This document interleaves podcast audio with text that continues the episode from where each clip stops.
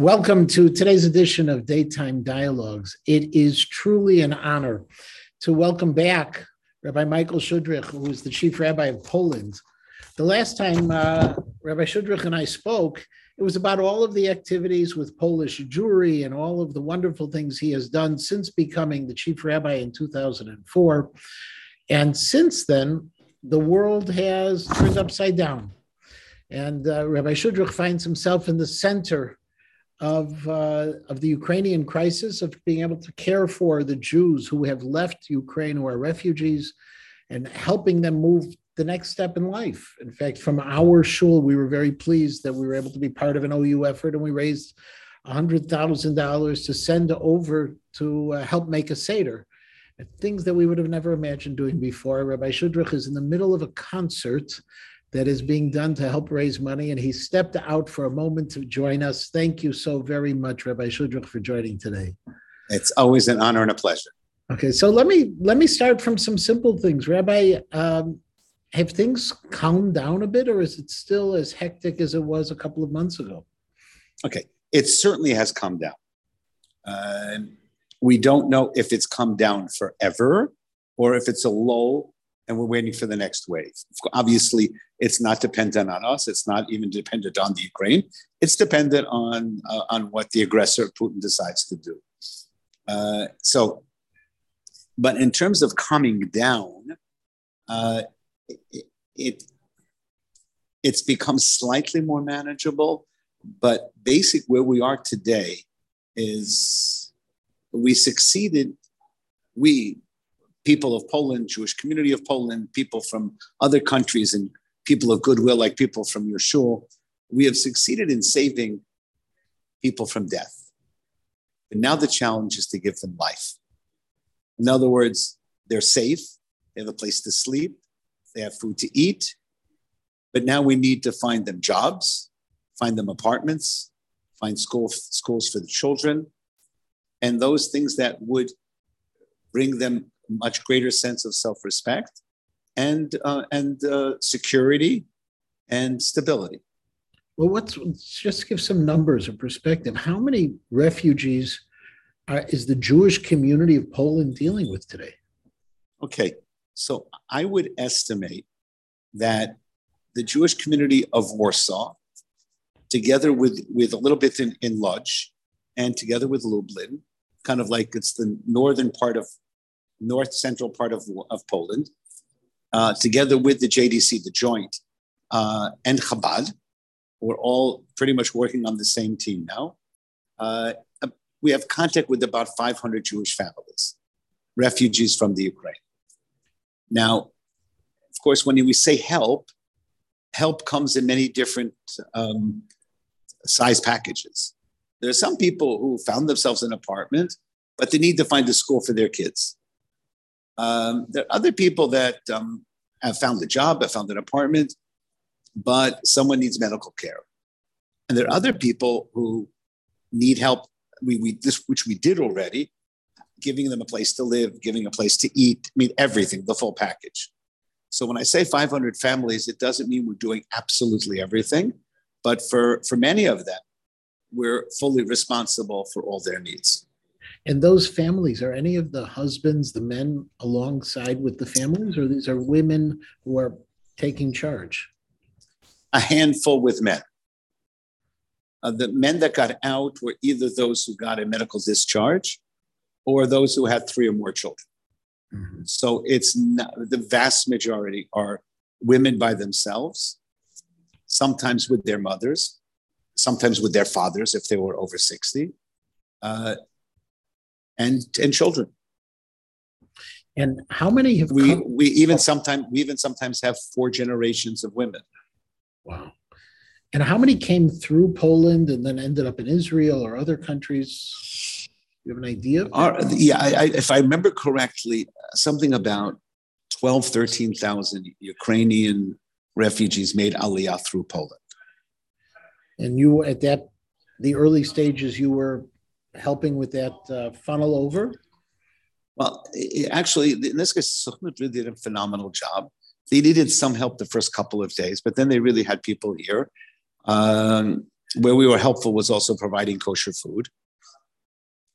Uh, and but that's of the different groups, that group is the most, in a sense, well taken care of because the Sukhnut rented rented uh, hotels. They have uh, you know, the consulate people here dealing with the bureaucracy. It takes now seven to ten days for a person to make aliyah, which is that fast. Uh, and there's still a place, and we were talking about it this week, about doing something for the refugees when they're here, even for seven to 10 days. Uh, and for example, one interesting question we are doing a summer camp for the refugees who are here, who are staying. And we have so far about 70 kids signed up for day camp for July. Uh, we could probably take another 10, 15. Uh, and w- the question is should we take kids who are making aliyah with their mothers, who are only going to come to the camp for a week and then make aliyah? Or is it better to not to have new kids coming and constantly changing, disrupting the flow of the camp? This is a completely, this is an educator's question. It's a psychologist question. Uh, we're starting next week and we haven't come to a decision yet. But it's, you know, it, it's a very good question. There, there's some questions that are clear. We should find people work. That's not a question. The question is how to find the work. But in this case, it's actually a very interesting question. You know, you could argue this way, you could argue that way, and we have to come to a decision. So it's um, what can I say? It's it's it's been challenging because they're questions that we never thought of before, and we never thought we'd have to deal with. And is your Polish Jewish community able to step up to this challenge? Are there enough people to help out? Are you bringing in people from overseas? Okay. Um, uh, there, there, are two. Let's say there are two aspects. One is the people, the people question. You know, the staffing. We've done pretty well so far, just from within the community. Uh, the, where we're where we're lacking is uh, in psychologists, mental health professionals who speak Russian, and because it's very specific, it, the mental health professionals need to speak Russian or Ukrainian to be able to help these people who've all gone through horrible trauma, but also have to be psychologists, psychiatrists who don't have a full time job, right? Because these are people who have patience. and well, everyone's ready to give a few hours a week. That's not really what we need. We need full time people. And so we're kind of getting stuck because we're, we're asking our Polish Jewish psychiatrists, psychologists, who do, some of them do speak Russian, to give up their old patients to take new patients. Seems to be there's a problem there. So, you know, and and that is we're trying. We we haven't found the answer yet. We're we're intensely working on it now. I have another meeting tomorrow. Uh, we're working with two Israeli uh, psychologists who uh, have expertise in trauma. Horribly, Israel has experts on dealing with trauma because of what we know happens in Israel. Um, and so we're trying to find the, the wisest setup, the, the wisest system to be able to help uh, the Ukrainians in the most effective, wisest way. And is the Polish community welcoming, it's still welcoming to the refugees? Or I imagine when it first began, everyone was in crisis mode. And now normal life is beginning, and all of a sudden you have refugees there. Uh, it working well? Okay. So the question is working well for whom? In other words, we have members of the community that have taken in refugees into their home. And it's now four months. Um, that's people took after three and a half months, three months ago, but it's still, it's already some amount of time. Um, we haven't seen tremendous burnout yet, but one of the things I spoke to the psychologists from Israel about is helping us deal with the burnout that will come because it's it's got to come. Uh, hopefully not. And God willing, the war will be over tomorrow, and everybody goes home, and you know, you know, and everyone lives happily ever after, and you know, and Prince Charming kisses this Sleeping Beauty, and it's it's all perfect. Doesn't look like it's going to happen. So we need to. We are look. We're we're aware of the issue. I don't. I don't feel. I, I can't say today that we found the solution yet. But one of the one of the part certainly part of the solution is finding people jobs, which will then enable them to find apartments. And even if we found an apartment now, we have the capability to help them the first few months to pay for rent. And here's the second part can the community handle it? We can. That's because of you. You, uh, North American Jewry, you, uh, JFNA, Jewish Federations of North America, the Chicago Federation, um, many, many other federations throughout the United States and Canada who have been so increasingly generous. If it wasn't for your help with the Seders and other people's help with many other things, we wouldn't we wouldn't be able to do this. I mean, we could, you know, we could do some of it, but the fact that we're able to do as much as we can is only because of your generosity. And just to understand, when, when the Ukrainian refugees, the Jewish Ukrainian refugees came to Poland, uh, do they speak Polish? Do the Polish people generally speak Russian? Uh, is do we have real language barriers there that exist? Okay. Okay. Um, basically, uh, as a general rule, all Ukrainians speak Russian. Uh, all Poles over the age of 50 had many years of Russian in school. And although maybe they didn't use their Russian for, for decades, it's somewhere there. Polish and Ukrainian are quite similar. They tell me it's Spanish, like Spanish and Portuguese, but I don't know what that means. I don't speak Spanish, I don't speak Portuguese. Um, I, I do know uh, that what people tell me is that you you can communicate. You know, where is the train station? Please go straight and make a left. That much you can communicate. When you're getting much more advanced, it gets to be difficult. But at least there's the ability to say, where's the toilet? Where's the bathroom? Where's the train station? Um, how much does this cost? You know, one, two, three, four, five, six, seven, eight, nine, ten. There is some common uh, language, being that they're two Slavic languages. And is there an assumption that when the war is over, that the refugees will want to go back, or do you think that uh, the husbands will come and, and help transform the Polish Jewish community? Um, everyone is different. Um, I'd say the overwhelming majority say they want to go home. But of course, the question is, will they have a home? the destruction that uh, Putin and his aggressor army is doing to the Ukraine to the Ukraine and to Ukraine is horrific. Uh, I mean, we know someone, actually, Ukrainian family, young family who who led Don, Donetsk years ago when it first began. They said they're not going to move somewhere else in Ukraine. They we're going to Poland. Said it's too dangerous. They, not not a political statement, just a personal safety statement. This is seven years ago. So they're happily, you know, already living here, have a job, and they're assimilated. They're wonderful members of the community. Uh, uh, was it either his? I think his mother. Her apartment was hit in Kiev. There's no apartment. Miraculously, she survived. She got out. She's here, but she's probably not going back because there's no apartment. Um, the certainly many of the refugees say we want to go home. First of all, almost everyone has somebody there. Second of all, it's their home. And, you know, you hear the word refugee, and it's a horrible experience. But these people had real lives and real jobs and real apartments, you know, and real TV sets. And, I mean, basically, they just ran whatever they could and their dog. Big fan of dogs, the Ukrainians. Everybody came, most people left their husbands behind, but took the kid and the dog.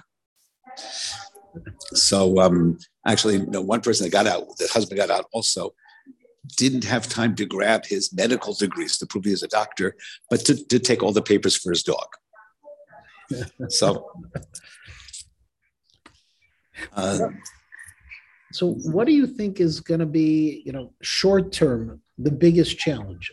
Finishing to find them jobs? What, what, what's the short term? not- I- Well, short term, finding jobs and then finding apartments. Part of that is challenging because of Warsaw, I actually I went online today to look for an apartment for, for someone. And I I went to Airbnb, which is not a place to look for apartments because they, you know, you pay high price for doing Airbnb, but at least it gives you some, and it is, I think, two to three times higher than it was five months ago. So the problem, the challenge now is to get you, the refugees to understand that maybe they should look at going to Lodz, maybe to Gdańsk, to Lublin, to other places that aren't so overpopulated, where A, you can't find an apartment. If you find the apartment, you're paying double or more the price for the rent, and where there's more work. The other thing I'm working on, and maybe someone that's listening might even be able to be helpful, are seeing uh, if we could hire people to work remotely, people that have professions that would permit uh, effective work uh, remotely, virtually. As um, ironically, three three years ago, like what's remotely? Oh, somebody lazy doesn't want to go to work. Um, I mean, now it's a normal thing. Um, one of the interesting, perhaps positive outcomes of the horrible pandemic.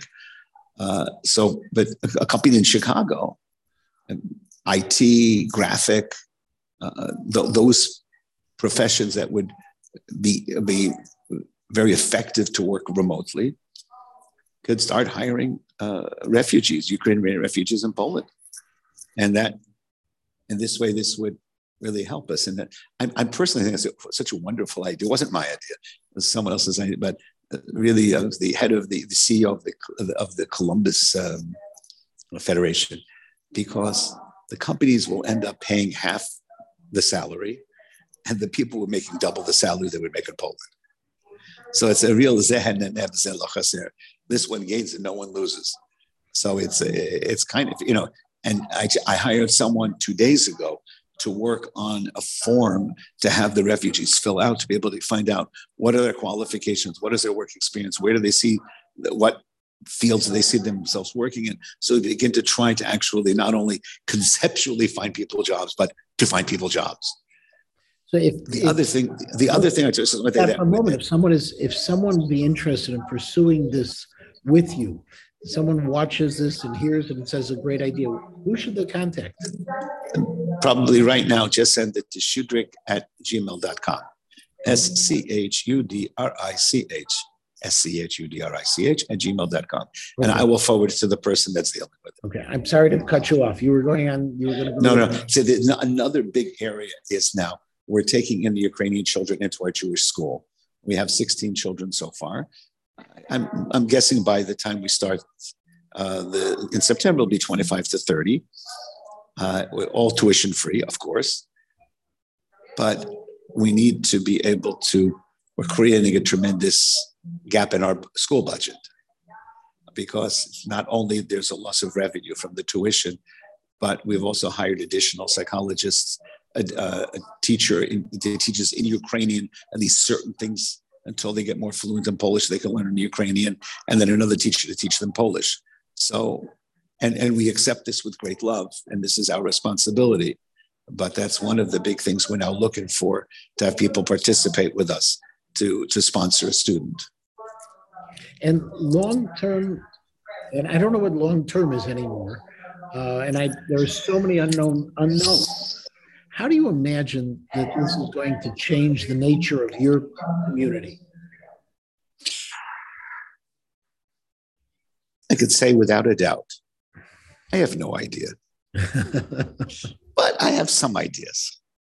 So, um, the second day of the war, we created a crisis management team to deal with everything that was happening It really did an unbe- unbelievable job helping. And I, and I thought that this is rather amazing because for hundreds of years, we Polish Jews were the crisis. Four months ago, we became the management team. Hundreds of Jews, uh, hundreds of years, Jews are fleeing out of Poland. Now they're fleeing into Poland. And so uh, I, I think it's really a time that the Polish Jewish community is growing up. Uh, people here are used to being the recipient of philanthropy. Now people are learning they can give. And so, um, by the way, I don't, I don't, I hope you can't hear. Uh, oh, it's very nice. The concert going on in the background, but uh, it just started. You're okay. Just a little tiny bit. Okay. That's fine. We're doing well. It's a nice background. Back, now back. That's the concert sponsored by the Israeli embassy to support Ukrainian uh, refugees and people within the Ukraine. So um, maybe I could do like this and a little better. Um, so I, I think that it will, it could, another be another motivation of mine to look maybe to to going to larger, going to Gdańsk, and those small Jewish communities, five five more families who really make a difference. I mean, we'd love to have five more families in Warsaw. It's not going to change the whole community in the same ways that you'd love to have five new five new members uh, of your synagogue. It's probably not going to change, but in a small community, there's 50, 70, 80 families. You get five new families. That's something. So we don't know. And we're, we're just doing our best to figure it out as we go along. No, it's fascinating this this idea of being givers instead of takers or donors instead of uh, recipients. In in the Polish Jewish community, you know, my assumption is you have two issues. One is that Polish Jewish community has not been a, a wealthy community, and also it's coming off of the, the years of communism where people were not really trained in how to be donors. The infrastructure was almost there. In other words, was everything everything just came together? Was it Nisim close, or was things had been built and happened and the Siyata Dishmaya with God's help? It was a good. It was a time we were ready for it. A good Jewish answer, both. Uh, we certainly had been building up different things. We we started a few years ago a grassroots uh, charity called Pushka, run by our guys. It's not very big, but it, it helps lots of people in small small ways. But it was there, uh, and everything we've been doing for 30 years, uh, 32 years since the fall of communism, actually 33 years since the fall of communism, uh, has enabled us now to take that leap. So I would say it's both all the building that we did, and then Siyata Dishmaya, the help of, the Kadosh Baruch Hu, that really helped us jump from the place we were to the place where we where we hope we're going. And, and as a community, were Ukrainian Jews similar as a Jewish community to Polish Jews, or were the Polish Jewish community more organized, less, more connected, less connected? How do they match?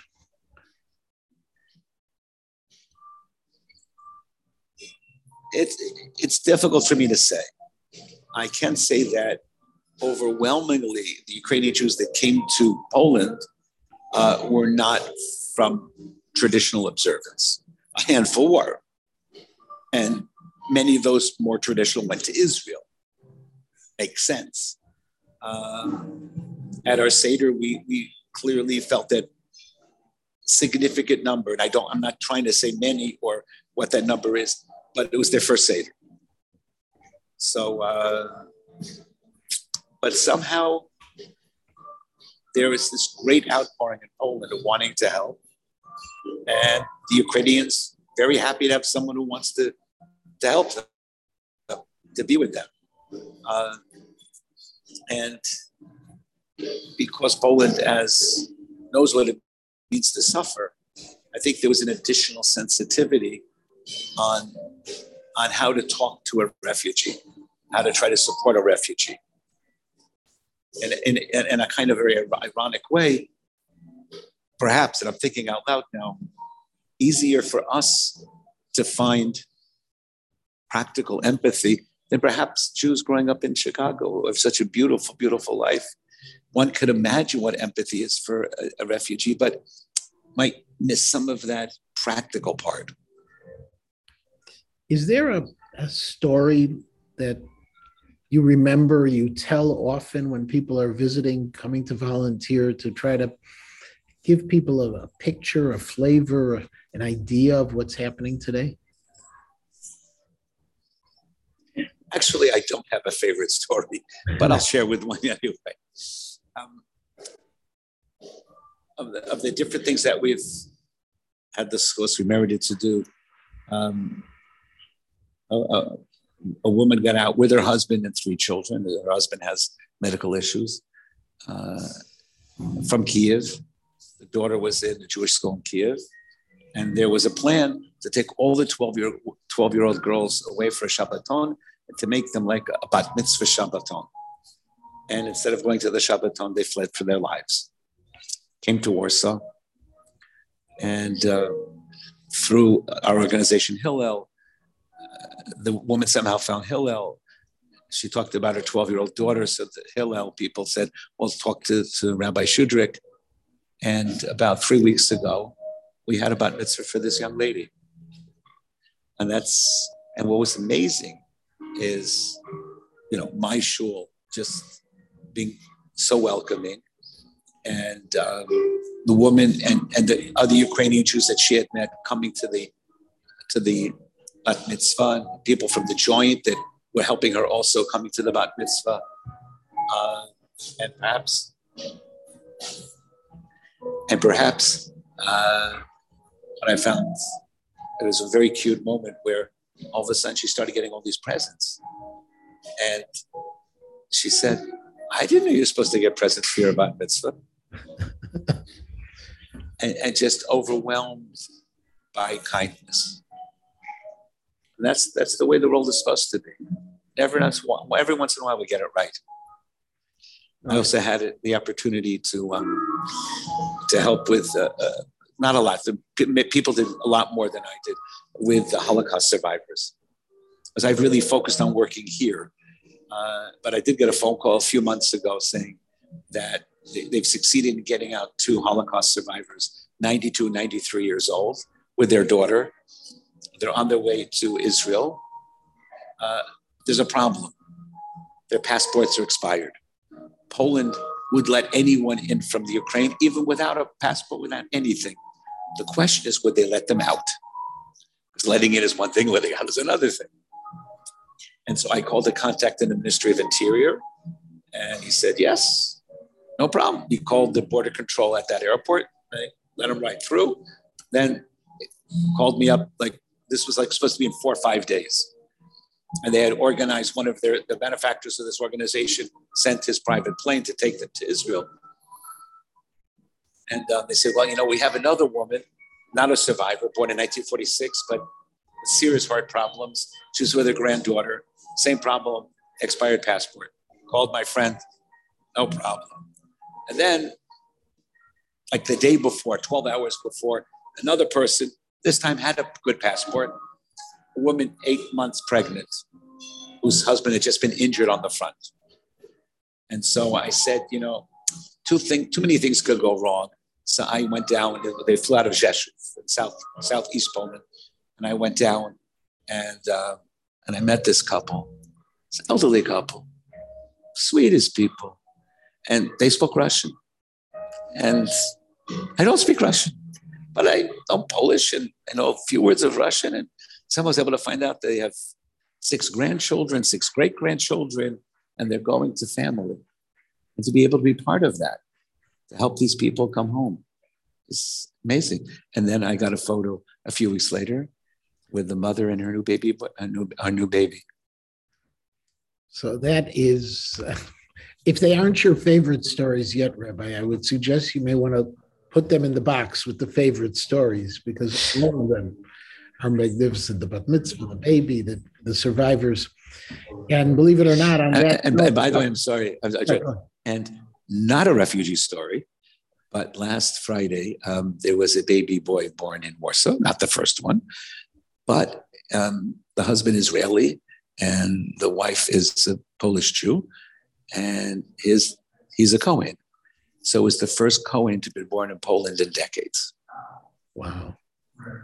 Because with so much intermarriage, the whole Cohen lineage gets lost we finally have our Cohen again. We have to wait 13 years till he gets gets, he gets an Aliyah, but it's okay. We're patient. Doing well by then. Rabbi, I thank you for your time. I uh, our our time is up, and your concert is going on. I hope they haven't noticed that you're missing. But No, I, no, don't worry. I took a seat in the very back and I found, I found the secret uh, door out the back, so no one saw it at all. Don't worry. Well, Perfect. And I thank you so much for your time once again, but more importantly, for the leadership that you've shown. I know you have been taking people around, helping people, doing things that um, four or five months ago, no one would have ever imagined a person would have to do. But like all Jews have done, you've stepped up to the plate and you've made that difference in people's lives. So Thank thank you so very, very much for being with us and for everything you do. And I hope everyone who sees this, if there's something that is happening there that you can help with, reach out to Rabbi Schudrich. His, he responds to his emails. It sounds really easy, S-C-H-U-D-R-I-C-H at gmail.com. He'll be happy to take any kind of support that people can give. This is really Hatzalat Nefashim. Thank you so much, Rabbi. Thanks. Have a Thank you. Have a wonderful- day. Thank you.